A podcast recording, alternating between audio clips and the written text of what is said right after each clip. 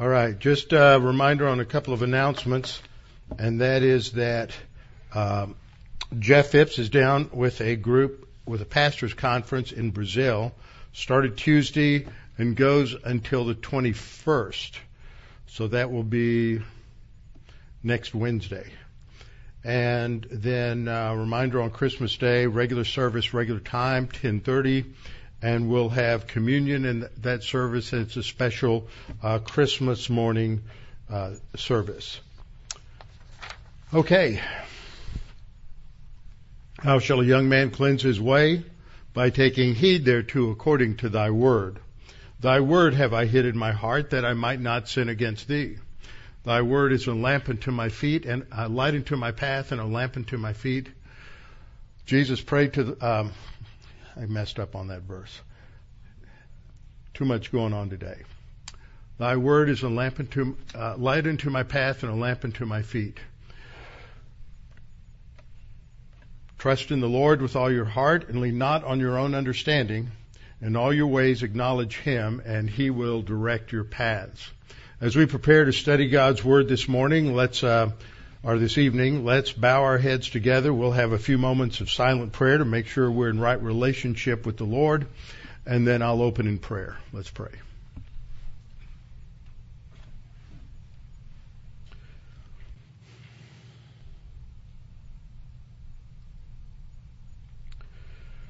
Father, we're thankful we have this time together to be refreshed and encouraged by your word, to sharpen our thinking, to come to understand uh, the gospel, the good news, what the good news consists of. And Father, we pray that you would help us to think clearly about this and to uh, work our way through the scriptures so that we can come to understand how the scriptures define this. And we pray this in Christ's name. Amen. Well, Dick reminded me as we were setting up up here tonight that it's been a month since we have had Philippians because of Thanksgiving and because of uh, my illness and everything. But uh, so finally we're back. So since it's been a month, it's hard enough for some of us to remember what we did in Bible class a week ago. But a month ago, well, I think we need a little more review, but I'm still not going to spend too much time on that. Um, I pointed out last time as we opened this study that the gospel, the word gospel, is used six times in Philippians. That tells us that this is a significant aspect of the theme and the focus of of what Paul is saying to the Philippians. And as I pointed out before, what he is uh, writing in this short four chapter epistle is a thank you letter to them for the fact that they are financially supporting his ministry. And we learn from other passages that no other churches were doing this. But from the time he left uh, Philippi, uh, they had continued to participate. That's the word koinonia. They had continued to participate uh, in his ministry. So I think it's important to stop and think about what is the gospel. In fact, today I had uh, lunch with a couple of longtime friends of mine. Uh, both of them are believers and deacons at different uh, Baptist churches, and one one of whom is extremely well read theologically. And so I just threw the question out there. Well, what's the gospel? And then I played devil's advocate with various questions to uh, get them thinking through some issues because for most of us, we just think, well, it's pretty obvious what the gospel is. Believe on the Lord Jesus Christ and you shall be saved. And that we need to trust in Christ as Savior. Then we got off into, because the other guy said inviting Christ into your life. So we had to talk about that and a few other things.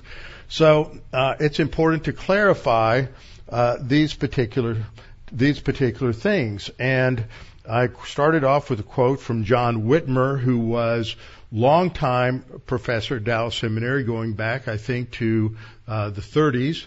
And he was the librarian at Dallas Seminary when I was a, a student there. And he wrote an article in the, or a, actually a book review in the 1970 Bib Sac. That's short for Bibliotheca Sacra, but we just talk in shorthand. It's Bib Sac. And in that he said, I never realized stating what the gospel is could be so difficult until I read these three articles that uh, had come out in the Expository Times earlier in the year. Two of the authors' names are Macquarrie and Davies, and he said that they never did get around to stating what the gospel is. They spent their entire articles explaining what the gospel is not and why it is not what it is not. So, and you find that in a lot of places. And I searched through my Logos library with that question, what is the gospel? And did not come up with anything uh, very substantive and came up with a lot. So I did, I just kind of skimmed through things. So we need to just ask this particular question. And I, uh, last time I had a couple of other quotes, but we need to understand just some basics about what the Bible teaches about the gospel. And I pointed out that the Greek word, the noun is evangelion, and it means good news. The EU at the beginning of the word, the U is, the upsilon is pronounced like a V, and that always is a prefix for something that is good. So you might say something good about somebody at a funeral. So you would say a good word. The Greek word is logos. The EU before it means a good word, and you have a eulogy. So there are um, things like that. Thanatos is death. EU at the beginning is a good death. Euthanasia. So we want to um, put someone out because they're suffering too much. That's the idea, or a pet out because they're suffering too much. So you have these these words, and so evangelion is angelos is a messenger, and so you have a or, or a message, and you have a good message or good word or good tidings. Those are some of the ways that it is translated. And so you have that as the noun, and then you have the verb, which is evangelizo. And evangelizo is sometimes just uh, translated as preaching. Sometimes, if it's one example, it's evangelizo, preaching, and the object is Christ. But it misses the point. It's not preaching. It's proclaiming good news. So it would be proclaiming the good news about Christ. And so that, that proclaiming the good news is often left out in translations and it's just translated, especially in the King James Version or New King James, it's often just translated as, um, as preaching. And that's a different word. Pro- preaching or proclaiming is the Greek word kerusso. We'll talk about that a little bit more later, later on. So we have various phrases though that are used. We have the gospel of the kingdom, which is the good news that the announcing the coming of the kingdom. Matthew uses that in the time period before Christ is rejected by the uh, by the Sanhedrin. So that you that's different. It's used again. Jesus uses it again to refer to the gospel that is the focus in the in, in the tribulation.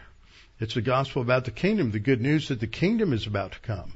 So you have to clarify these things. You have other passages like the gospel of the grace of God, which is what we have in the church age, or the uh, Paul talks about the gospel of your salvation in Ephesians 1:13, the good news, the content of which is salvation. Uh, gospel of peace, we'll see that at the end of Ephesians, in Ephesians uh, in Ephesians 6:15. So you have these various words, and that's what I spent a lot of time on was just going through how these words are translated in some of the key uh, some of the key passages. And then we'll deal some more with the issue of repent because a lot of people think that you have to repent of your sins in order to be saved. Now I'm going to make some references to a book that came out in 2016 it is uh, a book written by someone who has the reputation of being a good theologian. He has written a very popular systematic theology. I read it when it first came out and found numerous places where it w- there were egregious errors, uh, a failure to look at the original languages. It's written by Wayne Grudem, who is the, the president of Phoenix Seminary.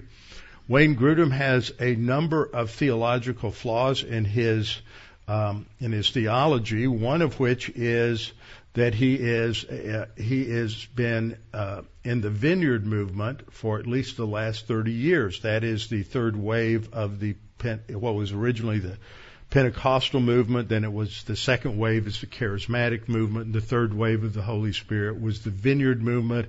Power evangelism, the Wimber Wagner movement went by several different names, but he's involved in that. Uh, they don't believe everybody should be baptized by the Spirit and get the gift of tongues, but that the gift of tongues are still available today. They are not normative for every believer, uh, but they basically commit many of the same fallacies of the charismatic and the Pentecostal movement. So he's got some problems. And he came out with a short book, which according to one reviewer, seemed to have been hastily written because of a number of errors. The name of the book was uh, Five Things, Five Ways in Which the Free Grace Gospel Diminishes the Gospel. And I was not aware of this until recently, and I did have it in Logos, and so I started looking at it, and I thought, well, this should have been answered by now by some men in the uh, Free Grace Camp.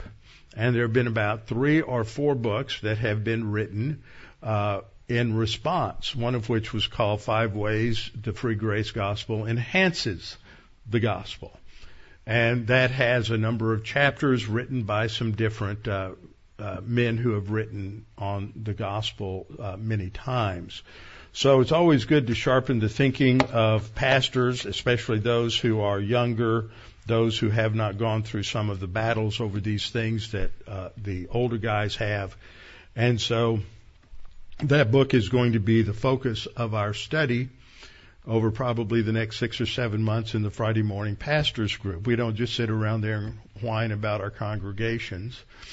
We study the Word and different topics in, in the Word. And so we're going to talk about Grudem's chapters and then we're going to get these men who have published articles critiquing and answering Grudem's charges, and we're going to have them uh, present their papers to us so that we can sharpen the thinking uh, of, of one another.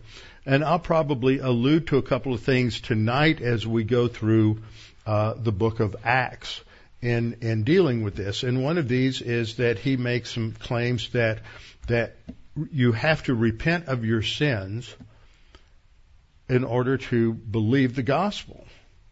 That that's it's it's more than just two sides of the same coin. And he always adds that you have to repent of your sins. Now there's a lot of problems with that, not the least of which is most of the passages where you I don't know if, but one passage that says something related to sin, and that's not talking about getting justified. So it, it's the, this kind of thing that confuses a lot of people because they've heard so many people say you have to repent and believe, and that is because these teachers have never really really gotten down and understood the content of some of these difficult passages. Mark 1:15, for example, says the time is fulfilled and, and this is what John the Baptist says, the time is fulfilled and the kingdom of God is at hand. Repent and believe in the gospel. Well, you have to understand that the gospel that Mark's talking about there is not the gospel of the church age. It's the gospel of the kingdom that was what John the Baptist, Jesus, and his disciples were all proclaiming during the first part of his ministry before he was completely rejected by the leadership of the um, of, of the Pharisees, saying that he cast out demons in the power of Satan. So uh, there's just you you have phrases like the kingdom of God. They misunderstand that. They misunderstand repent. They misunderstand that that's the king the the gospel of the kingdom, not the gospel for the church age. Many things like that. So These things all muddy the water for a lot of people, and it's no wonder people have trouble articulating what the gospel is. So all of that, just by way of review, sort of summarizes the first uh, six points. The seventh point is that most frequently among many who might be lordship as well as free grace gospel advocates, the issue, the question is really what must be believed in order to have everlasting life, eternal life. Or the very basics that must be explained in evangelism. What are we communicating when we want somebody to understand how to have everlasting life? So it's it's important to look at these these particular topics. So the eighth point is that this word group is used with only rare exceptions in the New Testament to include uh, the life as part of the content of the gospel, the life, the substitutionary payment for sins, and the resurrection of Christ, as well as the implications of those events for the one, one who believes. So that when we come to look at the gospel, and the way it's presented in the scripture is that there are many facets, many elements that one could focus on in the presentation of the gospel. But not all of them are necessarily stated in any one place. So that one does not have to have a theo- theology degree to understand the hypostatic union, to understand the deity of Christ, and why Christ uh, can die, how Christ can die for our sins, and he maintains his deity. You don't have to uh, you don't have to grasp things. Remember, a spiritually dead person is a natural man who cannot understand the things of the Spirit of God because they are spiritually appraised, they're spiritually discerned. So that we can't expect an unbeliever to understand theological uh, nuances as a spiritually dead person. So we're presenting the the hope that you can be saved. You can have eternal life, and Jesus Christ is the one who provided that. And there may be different aspects of that work on the cross that are particularly significant to the person that you're talking to. So we'll get into that as we go along. So that's that's the idea. It's that that we're going to look at these different passages to see how they are handled. Now the ninth point is that just as the sin problem is complex, involving the violation of God's perfect righteousness, the solution to which is imputation of righteousness. So you, that may be part of how you present the gospel. Uh, it may be that you're focusing on the issue of Jesus' offer of life. That he says, I came to give life and to give it abundantly. And so you're focusing on life as opposed to eternal death or condemnation. Um, maybe on the worthlessness of our righteousness, on how we gain righteousness. So the solution is expressed through various aspects of, God, of Christ's work on the cross, related to imputation, related to regeneration, related to being given uh, eternal life. Uh, we're redeemed, we're justified. Uh, and so the presentation of the gospel may focus on forgiveness of sins. It may focus on justification, like Galatians 2:15 just focuses on we are just not justified by the works of the law, but by faith in Christ. So it focuses on that aspect of the good news. All of these are different aspects and they don't all have to be presented to present the good news. And they are not necessarily all presented when we look at the examples in the scripture. The tenth point I made was that dispensationally, in terms of different periods of God's administration of history, there are different emphases. People always say, well, how are those people in the Old Testament saved? And unfortunately, when uh, Scofield wrote his notes on dealing with the Mosaic law in relation to salvation. He said in the Old Testament, you're saved by the law. No, that's not right. You, nobody was ever saved by the law.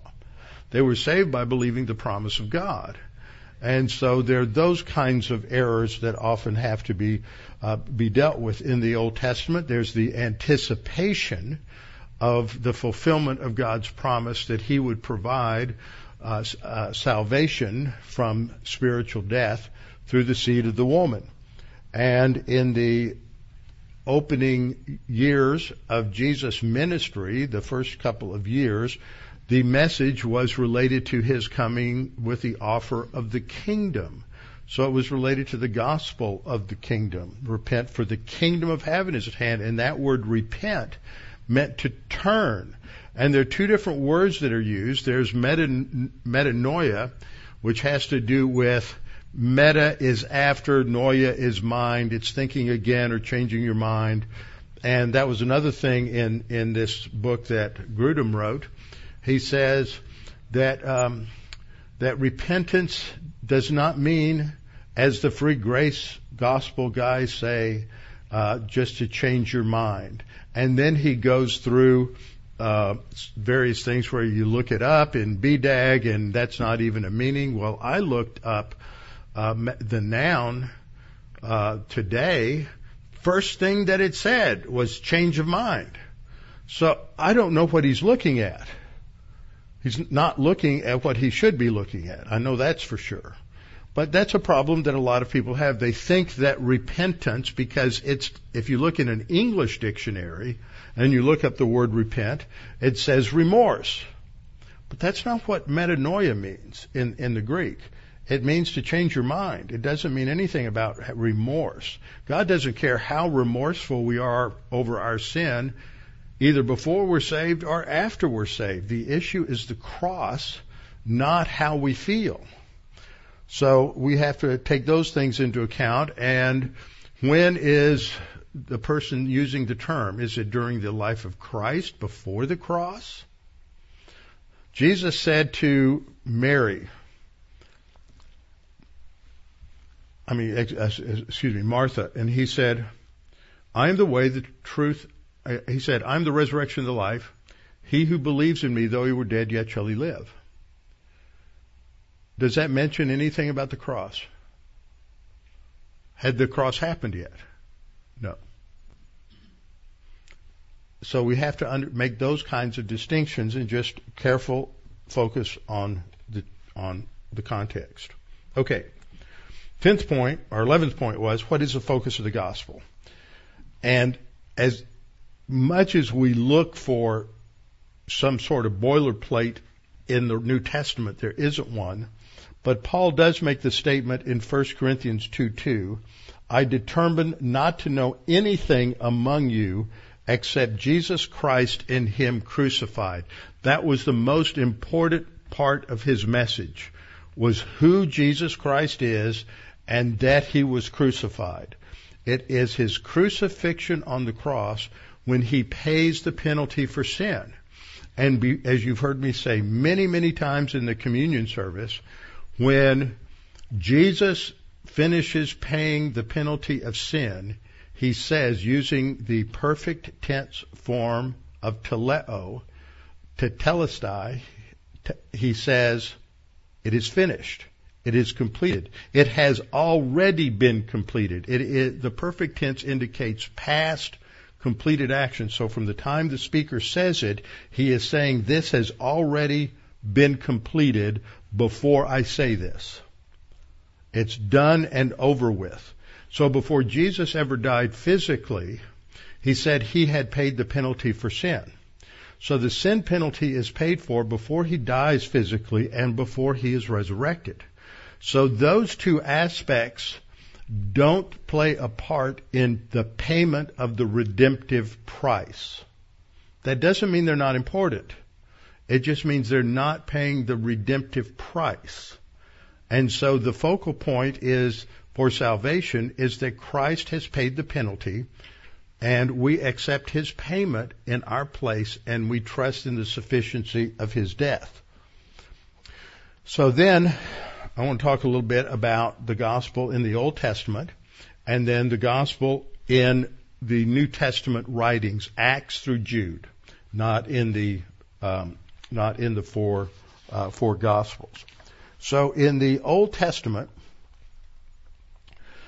there is a word, a Hebrew word that is translated good news, and this is the the Hebrew word uh, uh basar, and it means to publish good tidings or bear good tidings, to preach, to show forth. Actually, in a lot of these dictionaries, when they give you various English words, those are the words that it's translated with usually. They're not real, it's rare that they're defining the term. The, when they list words, especially the, uh, the less academic, uh, lexicons, they're really just listing words that are used, commonly used to translate, translate the word. And in the Hebrew Aramaic lexicon of the Old Testament, they, they define it, they say it, me, it means to bring news, to bring good news, or to announce something. That's what basar means. So this word though, when it is translated by the rabbis into the Greek of the Septuagint, they use our two words, evangelizo the verb or evangelion the noun. It is used for just announcing something that's good, something's worth celebrating. And when the Philistines defeat Saul and they, and Saul has died, then they cut off his head, stripped off his armor, and sent word throughout the land of, uh, of the Philistines to proclaim it. There's the word, basar, to proclaim the good news uh, in the temple of their idols and among the people. So it's just for any kind of positive announcement. Uh, David used this when he uh, receiving news of Saul's death. Uh, when someone told me, he said, saying, "Look, Saul is dead," thinking to have brought good news. David didn't react like that Amalekite thought he would react. He thought that he would curry favor with David because he claimed to have been the one to kill Saul, which was a lie. Saul had fallen on his sword. And uh, so David says he thought he would bring Basar, good news to me. It's used in a spiritual sense in Psalm 49, 40 verse 9, and it is translated in the New King James as I have proclaimed the good news of righteousness in the great assembly. Basar is translated as with the Greek verb evangelizo in the Septuagint. In Isaiah 52 7, we have the statement, How beautiful upon the mountains are the feet of him who brings good news. Evangelizo is how it's translated in the Greek Septuagint. It's basar in the Hebrew. Uh, who proclaims peace. That's what the good news is. It's proclaiming peace. Glad tidings of good things. Who proclaims salvation and who says to Zion, your God reigns. A parallel, almost identically worded verse is found in Nahum 115. Behold on the mountains the feet of him who brings good tidings, basar, evangelizo, who proclaims peace. O Judah, keep your appointed feasts, perform your vows, for the wicked one shall no more pass through you. He is utterly cut off. This is then quoted in Romans 10:15 where Paul says, How shall they preach unless they are sent? As it is written, How beautiful are the feet of those who preach the gospel, evangelizo. And there he is just making an a- application or inference from the passage that we just looked at in Isaiah. It means spiritual good news in Isaiah 61 1 through 3. This is always one of the most fascinating passages for me, and it, it shows how the Lord clearly understood his mission at the first coming. And it also shows that when you look at prophetic books, that they scrunch together uh, events that may be thousands of years apart. And so Jesus is reading in the temple This is recorded in Luke 4:18 to 20. He's reading in the temple in Nazareth. He shows up on the very day that this was the parashah, that is the scripture reading for that day. He knows that's what the scripture reading is, and he's going to make a point about himself when he reads it. Uh, the passage in Isaiah reads, all three verses, the Spirit of the Lord God is upon me, because the Lord has anointed me to what? Preach good tidings to the poor. He has sent me to heal the brokenhearted, to proclaim liberty to the captives, and the opening of the prison to those who are bound, to proclaim the acceptable year of the Lord. Now Isaiah goes on and says, and the day of vengeance of our God. But between the word Lord and the word and, between the comma and the empty space, is the difference between Christ's death, burial, and resurrection in AD 33 and the time that the Lord returns at the end of the tribulation. So that's at least a uh, almost a 2,000 year gap by now. So he goes on, and what he is saying about the day of vengeance of our God, that's the tribulation. To comfort all who mourn, to console those who mourn in Zion, to give them beauty for ashes, the oil of joy for mourning, the garment of praise for the spirit of heaviness. This is what comes at the end of the tribulation. So when Jesus stands up in the synagogue and reads the passage, he stopped at the middle of verse 2, Isaiah 61 2, and he, he reads all the way down and then he reads to proclaim the acceptable year of the Lord, and then he closed the book and gave it back to the attendant and sat down, and the eyes of all who were in the synagogue were fixed on him. They knew what he was doing, that he was claiming to, this was about him, and that this was fulfilled in their, in their presence on that very day. And uh, the fact that um, they reacted to it is an indication that they clearly understood what he was doing. So here we have these examples from the Old Testament about proclaiming good news. That's why when you come to the New Testament in the in Matthew, Mark, and Luke, and you read about the gospel of the kingdom in the message of John the Baptist, nobody's asking the question, well, what's that? Nobody's asking, well, what's this gospel? What's this evang- evangelion? What is this good news? They know the Old Testament scriptures uh, prophesy about the one who will come and the, the good tidings of that. So now what I want to do is just kind of walk us through some key passages where these two words, evangelion for gospel, the noun, and evangelizo, the verb to proclaim good news, are used because if it's the passage says that Peter proclaimed good news, do we have any hints in the passage as to what the content of the message was? How did he present the good news? What was the focus of the good news? So I want to start First, by just reminding you of a couple of key gospel statements. The word evangelion is not used. Evangelizo is not used.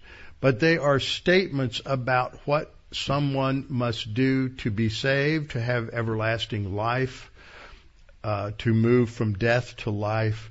And we ju- I just want to make a couple of points there. I'm not going to drill down on this in detail until later on. So we have our passage, John 3:16. I want you to turn to John 3:16. These three verses you should have underlined in your Bible. That would make it easy for you to find them. They're part of a conversation.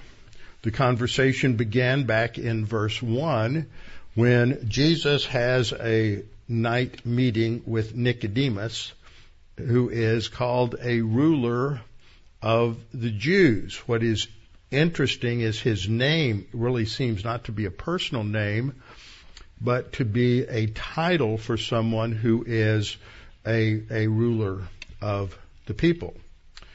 and he is considered to be a great teacher. There is a Jewish tradition that he was one of the wealthiest rabbis in Jerusalem, and he was the teacher of teachers in Jerusalem, and that he died in poverty because after his faith became known, he was he was rejected by his people. I don't know how that is true. That is simply a uh, I find an interesting tradition uh, about this man. So Jesus comes to him, and there there is this discussion then about what must he do to see the kingdom of God. And Jesus says in verse 3, Most assuredly I say to you, unless one is born again, he cannot see the kingdom of God. So being born again is a prerequisite. And so Jesus begins to ask him about that, and, and uh, Nicodemus asks questions. How can a man be born when he is old? Can he enter a second time into his mother's womb and be born? And so Jesus then talks about uh, unless one is born of water and of the Spirit. Now, there are various interpretations of the passage. I don't want to get into all of those. I believe that being born of water relates to physical birth, and born of the Spirit relates to the second birth, the rebirth, or regeneration. And because he explains it in verse 6, that which is born of flesh is flesh, and that which is born of the Spirit is spirit. So don't marvel that I said to you, you must be born again. Now, in this point, see, Jesus is talking to Nicodemus. There's no mention of sin. There's no mention of uh, lack of righteousness. There's no mention of imputation of righteousness or justification by faith. There's no mention of the resurrection or the crucifixion because that hasn't happened yet. So, but he's pointing out another dimension of what Christ accomplishes on the cross. So as you read further down, he is explaining why he can talk about these things. And he he makes the point in verse 12. He says, If I have told you earthly things and you do not believe, how will you believe if I tell you heavenly things? In other words, if I can tell you things that you can check out to validate what I'm saying, uh, and you don't believe me, then then why would you believe me when I tell you about spiritual things? And then Jesus says, I mean, then Jesus says in verse 13, no one has ascended to heaven but he who came down from heaven, that is the Son of Man who is in heaven. So he's saying, I can tell you these things because I came from heaven and I have the knowledge. And then we have a very interesting verse that I don't find too many people focus on in asking the questions about faith, how much faith, how little faith, what is faith, how how long you need to believe, anything like that. And Jesus uses the illustration of the punishment of the fiery serpents in Numbers. And in um, and Numbers 21:9, we have that episode where the Israelites are once again rebellious and disobedient. So God sends this plague of serpents, fiery serp- serpents. And there's debate as to whether that's talking about they were some sort of special, they had some sort of special appearance of burning, or whether their bite burned so much, but it was a deadly bite. They're deadly vipers.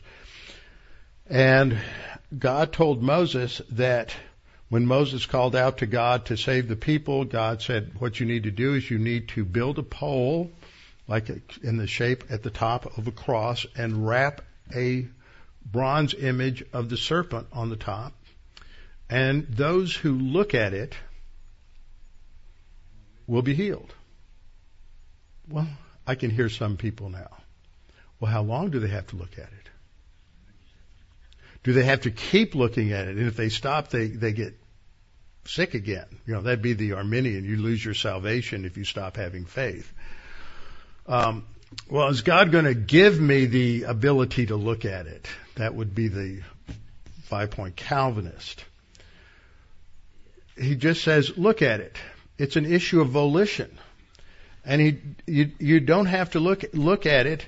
The fact that you looked at it was evidence that you believed that what you were told was true, and if you looked at it, you would be healed. So it's a very simple analogy that you look for a nanosecond to 60 seconds. It doesn't say how long because all it matters is that you look, no matter how brief, at that bronze serpent and you're healed. It's called grace. So that to me is is an important statement that has to it comes right at the beginning of our block of verses that are so important. And as Moses lifted up the serpent in the wilderness, even so must the Son of Man be lifted up, that whoever believes in him should not perish but have everlasting life. That's verse 15. And that is repeated again in verse 16 whoever believes in him, and in the Greek it's the verb pisteuo eis auton. Eis is the preposition in or on. It could be translated either way, or that. See, we, you get people who just know English and they say, well, there's a difference between believing in Jesus and believing that Jesus. No, there isn't. Either one is a legitimate translation of this phrase, pisteuo eis auton. And believing that Jesus is, as many Greek scholars have pointed out, has the same meaning as believing in Jesus, believing that Jesus. Don't, don't try to make sophomoric arguments about this.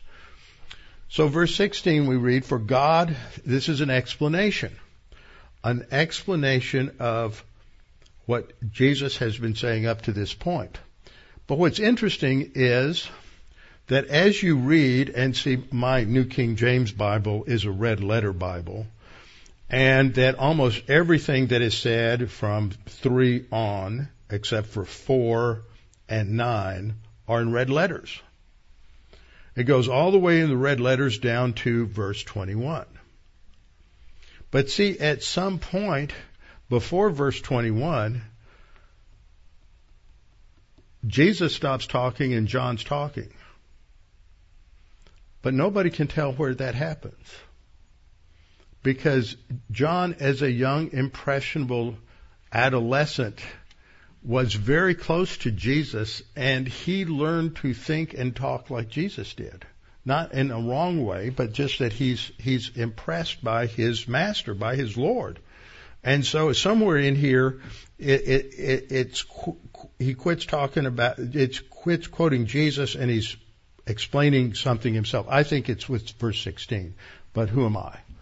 For God so loved the world that he gave his only begotten son. I think this is John talking.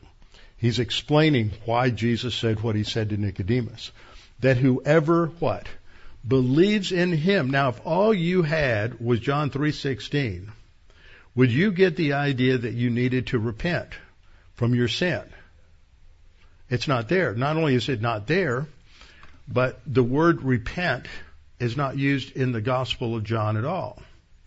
Now, when you come to the end of the Gospel of John, where where it says, "And these these signs are written that you might believe that Jesus is the Christ, the Son of God, and that by believing you may have life in His name." See, that focal point of those two verses is on life. The focal point here is on life, but nowhere if John is written to so that you can re- understand these signs, and that uh, if you understand these signs, you recognize that you need to believe in Jesus. Nowhere in go- the gospel that is telling you how to be saved is the word repent used at all. For God so loved the world that he gave his only begotten Son, that whoever believes in him should not perish but have everlasting life. For God did not send his Son into the world to condemn the world. That's not the focal point of the first coming. But that the world through him might be saved. He who believes in him is not condemned, but he who believeth not or who does not believe is already condemned. Why? You're born condemned. You're born spiritually dead, so you're under condemnation. And why are you, why do you stay that way? Because you have not believed in the name of the only begotten Son of God. I like this verse very much because three times it uses the word believe. It doesn't say he who invites Jesus into your life. He who invites Jesus into your heart. It doesn't say any of the many different ways people try to present the gospel without using biblical terminology. In the Greek text I was using today in Accordance, the verb pisteuo is used 98 times. Now there, because of textual variance in different places, uh, some have only 96 times. So I always say it's more than 95. 96 is more than 95, 98 is more than 95. It doesn't get confusing. But it's all about believing. And I don't know why people don't use that word. It's a very good word. But a lot of people have trouble with it because, as one of my friends said today, and many others have said, and is a very important point, and one that Grudem also has a problem with, is the idea that, well, belief, people just think that means intellectual assent. And I said, well, wait a minute, let, let's talk about that a minute. With what organ do you believe? Do you believe with your heart? Do you believe with your kidneys? Do you believe with your brain? You believe with your brain. So it is intellectual. You understand what John 3:16 says. You have read it, you've been told it, and you say, what that says is if I believe in him, I'll have everlasting life. Okay? So you have to understand it. You understand it with your mind. So it is intellectual and assent. Assent means to agree that something is true. Now I've taught this before because you have to make sure that the under, that the thing you say is true is the salvific statement. I believe Darwin said that we all evolved from monkeys. Is that the same as saying, I believe we all evolved from monkeys? See, there are a lot of people who believe the Bible says that we have to believe in Jesus to be saved.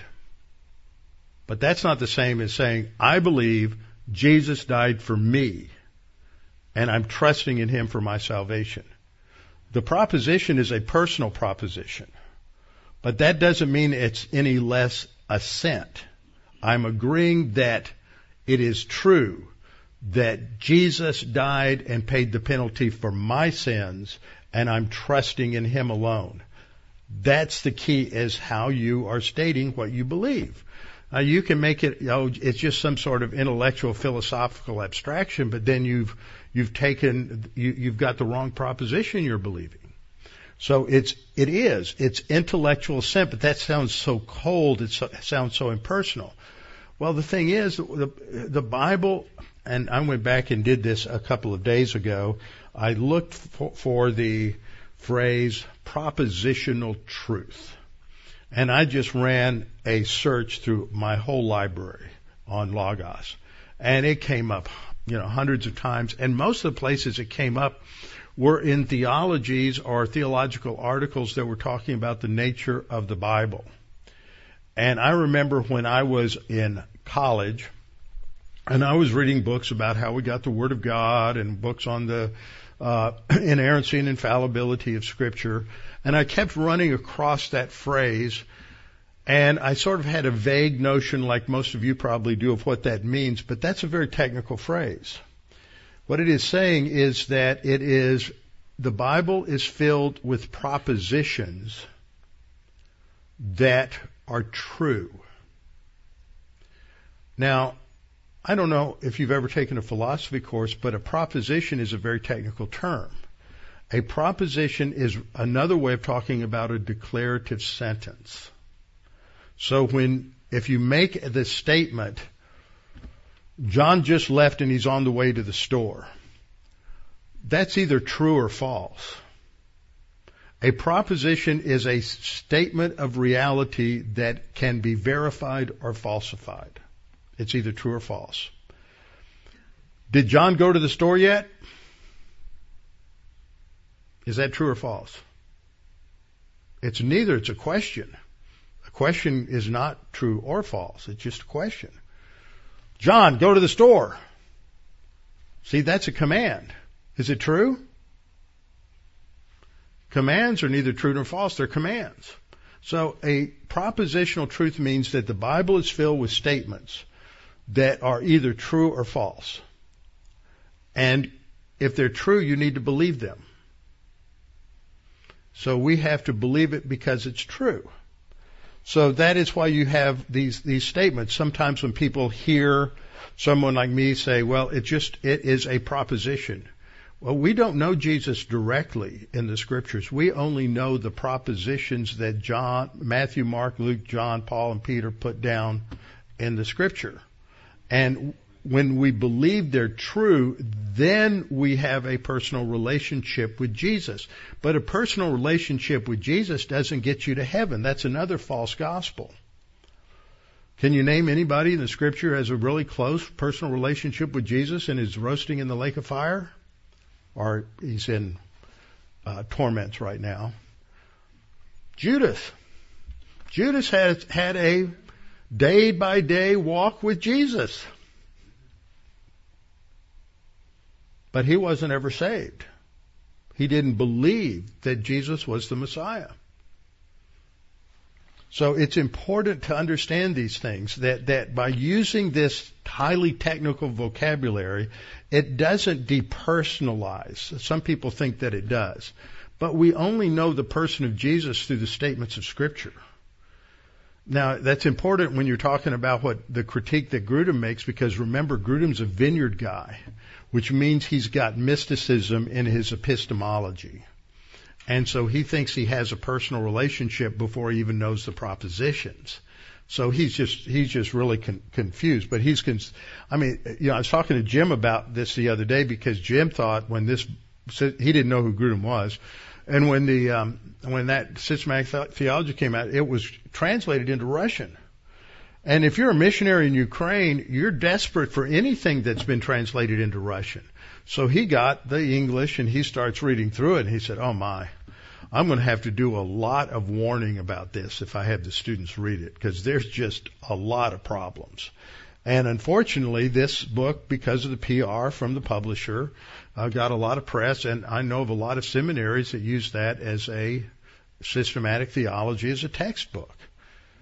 But it, it just he, he's not in my opinion i've never been impressed with his thinking except in in one or two areas. So anyway so this is the focal point of of what the gospel says we must believe to be saved. In john 20 30 and 31 we read and i quote john 30 because when if we just quote john 20 31 these are written that you might believe these what these verses these words what's the these that are written. Well, you have to go back to the first part of the sentence because 20, 30 to 31 is all one sentence. And we read, and truly Jesus did many other signs in the presence of his disciples. Well, what happened just prior to this? Thomas had said, well, I'm not going to believe that he rose from the dead until I can can feel the wounds and put my hand in his side. Then a little while later, Jesus showed up and said, "Okay, I heard you, Thomas. See, put your hand here, feel the wounds, feel the side." Thomas says, "I don't need to. I believe." And so then John says, "And truly Jesus did many other signs. Other signs than what? Than the resurrection." Jesus did many other signs in the presence of his disciples, which are not written in this book, but these are written. What was, what was not written in the book? Other signs. So the these refers to signs. But these signs are written that you may believe that Jesus is the Christ. John MacArthur is a big lordship gospel advocate says that back in John 2 when Jesus did many signs, that many people believed on his name, eis auton. Many people believed on his name. But John MacArthur says it wasn't a saving faith because Jesus didn't trust himself to him. I've always wanted to say, John, do you trust every person who says they're a Christian? You trust them with your life? You trust them with your money? No, you don't. Just because they're saved doesn't mean they're trustworthy. But that's what he says. He says you can have a faith in Jesus that is not saving because it's based on signs. You get down to John 20, 31, it's these signs. So you know, this is a big flaw in the Lordship Gospel presentation. These are written that you may believe that Jesus is the Messiah, the Son of God, and that by believing, it's a instrumental participle, by believing you may have life in His name. Nowhere does it mention repentance. The issue is believing, trusting in the, prophes- the promises of Scripture related to salvation. So, second point, all of that was just the, some of the statements that are in the Gospels, just so we have that as a starting point. Then we have statements in the Acts, from Acts, which is historical. Always remember this when you're interpreting a narrative, that what they did is not necessarily what we're supposed to do. It's simply telling you what they did. It's, you know, and when you're describing what happened, it's not prescribing what happened. Okay? That's very important to always understand that. So Acts is telling us what they did. But what's important is when the, when in Acts it talks about them uh, giving the gospel, proclaiming the good news, what is it that they proclaimed? Because remember, the Holy Spirit is in breathing out Acts. He's inspiring Acts so that what is recorded is accurate. But if they lie, then it's still accurately recording the lie. But that gets us off into another thing. So, uh, if you, I did a search using Accordance today on um, Evangelion or Evangelizo so that it would start listing all the places where either one of those words were used from the beginning of Acts to the to the end of Jude. So in Acts 5:42, that's the first use uh, of the verb. But we need a little context. So you might want to turn to Acts chapter 5 so that we can pick up some of this uh, some of this particular context. Acts 5 um, what's going on here? Okay, well, Acts 5 starts off with uh, two early church liars. And so the beginning of this um, this chapter is talking about Ananias and Sapphira, and it wasn't that what they did was wrong. They sold their property and they kept some back and they gave the rest to the church, but they claimed that they gave all of it to the church.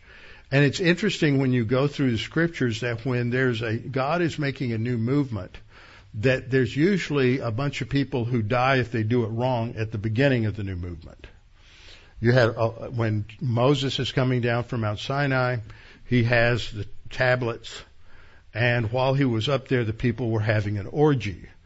And when he realizes that, he gets mad and he throws the tablets down and he calls for all the Levites who are standing on his side to join him and they do and then they go through the, the crowd and they kill thousands.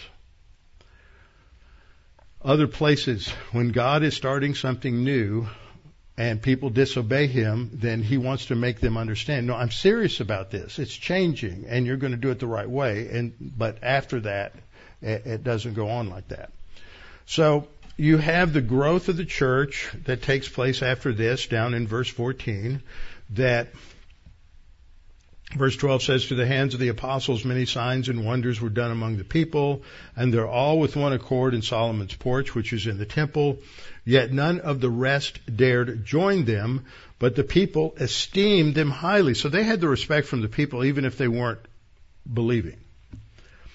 And believers were increasingly added to the Lord, multi, uh, added to the Lord, multitudes of both men and women. Now I wanted to put that up there because notice it doesn't say, and the repentant. Sometimes you have to look at what's not said. It doesn't say, and the repentant were increasingly added to the Lord. And so you have so many people who think that repentance is necessarily part of the gospel, and it's not. I just wanted to point that out. Then we skip down to verse 20. And when we get down to verse 20, the uh, Sadducees have had a, a meltdown over this, and they have uh, gone to arrest the apostles and put them in prison in verse 18. But an, an angel of the Lord showed up and set them all free, that all of the disciples set them free, opened the prison doors, and gave them an order. Go stand in the temple and speak to the people all the words of this life. That, it doesn't use the word evangelion, but that's what the good news is. It's the words about this, this life. What life? The life that Jesus promised. And so verse 21 says, And when they heard that, they entered the temple early in the morning and taught. I find it fascinating. Several times you'll see this. They do something, then they go out and they teach. They didn't have an evangelistic preaching. They taught. They ex- opened up the scriptures and explained them. They uh, taught. But the high priest and those with him came and called the council, that's the Sanhedrin, together with all the elders of the children of Israel, and sent to the prison to have them brought.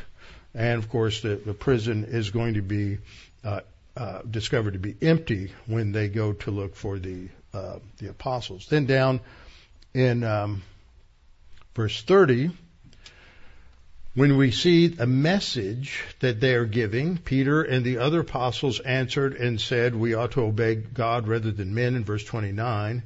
The God of our fathers raised up Jesus, whom you murdered by hanging on a tree. So he's got the crucifixion in there. The God of our fathers raised up Jesus, whom you murdered by hanging on a tree. The raising up of Jesus is his resurrection. And then verse 31, him God has exalted to the right hand to be prince and savior. So that's part of their presentation of, of the gospel. I don't know that I would use that terminology. I don't think I've ever talked about the ascension and session of Christ in explaining the gospel to someone. Uh, that God has exalted to his right hand a prince and savior to give repentance to Israel and the forgiveness of sins. Now, this is really an important concept here. Here you have the noun uh, repentance, which is metanoia, and it's not repentance from sin. It doesn't say to give repentance to sin, but constantly I find authors like Grudem and others just see, see it says repentance of sin. No, it doesn't. How, two or three times in his book, he'll quote a verse that never mentions sin. It just has repentance, and they assume that that must mean repentance of sin. Now, if you go back to Deuteronomy 30, this is a, a message that is tailored to Jews. Because remember, there is still, I believe, a still a secondary offer of the millennium, of the kingdom. And in Deuteronomy chapter 30, verses 2 and 3, God says, When you have been scattered to all the nations, that when you turn to me, now, it's not the word repent, it's the word turn, but those words are, are synonymous. When you turn back to me, then I will gather from all the nations on the earth and I will bring you back to the land. So this is nuanced language for with a gospel for the Jews based on Deuteronomy 30. They're being told God exalted Christ to the right hand to be Prince and Savior, to give repentance to Israel and forgiveness of sins. Notice the focal point of this expression is he's got the crucifixion, he's got the resurrection, and he's got an emphasis on forgiveness of sins. And he, then he goes on and says, we were all witnesses to these things. Then we go on to Acts 5:42, which is a passage where where uh, proclaiming the good news, evangelizo, is used there at the end of 42. And daily in the temple and in every house they did not cease what teaching and evangelizo, teaching and evangelizing, teaching and proclaiming the good news about Jesus as the Christ, as the Messiah. Uh, that is my translation of it. But the, see, the New King James, which is below, says daily in the temple and in every house, they did not cease teaching and preaching Jesus as the Messiah. See how you miss the point when it translates evangelizo as preaching. It means to proclaim the good news. They just leave good news out of it. They could have said preaching, did not cease teaching and evangelizing, uh, related to Jesus as the Christ, but they don't do that. Okay, well, we'll stop here tonight, and next time we're going to come back and we're going to look at Acts 8, and then we're going to look at Acts 15. Actually, start with Acts 10 and 11 with Peter going to Cornelius, and then from Peter and Cornelius, we're going to go to uh, Acts uh, 15. And there we see very good, informative things that, and the way they say things related to uh, the proclamation of good news. So we'll be back on that next Thursday night. Father, thank you for this opportunity to study these things. Help us to recognize the importance of being clear in our gospel presentation, telling people who Jesus is and what Jesus did for us and what is required of us, which is to believe Christ, Jesus is the Messiah. He died on the cross for our sins, and by believing in Him, we have forgiveness of sins, everlasting life, justification, all kinds of things. We don't need to go through everything, but we frequently do more than present more than one. So Father, help us just to sharpen our thinking that we might do the best we can in clarifying the gospel to those we talk to. We pray this in Christ's name. Amen.